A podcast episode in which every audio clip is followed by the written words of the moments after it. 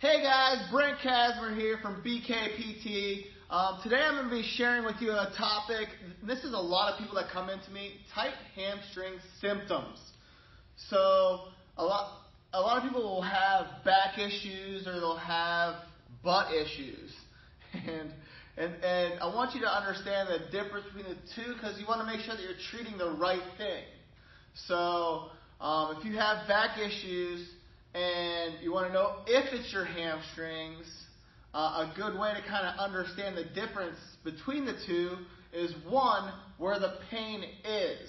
So if your pain is, there's like this little hard area when you actually sit down that gets really tight and it hurts, um, typically you'll want to do different types of techniques for it opposed to if you notice like when you bend over, like you have to roll your back a lot because your hamstrings aren't letting go and they're they're they're tight. So the the back pain coming from tight hamstrings will you'll notice whenever you're doing anything you'll want to roll your back um, to to help you get into that position.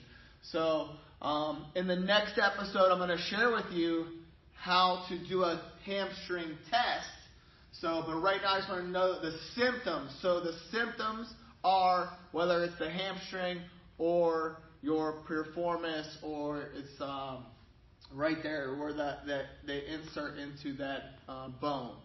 So, all right. So definitely, if, if you're interested in not only learning about information for um, healing yourself and understanding more about your body parts and body, uh, subscribe, click the bell, uh, and then in the next episode, so click the link below in the next episode, what I'm going to do is I'm going to show you different tests to test your hamstrings. All right?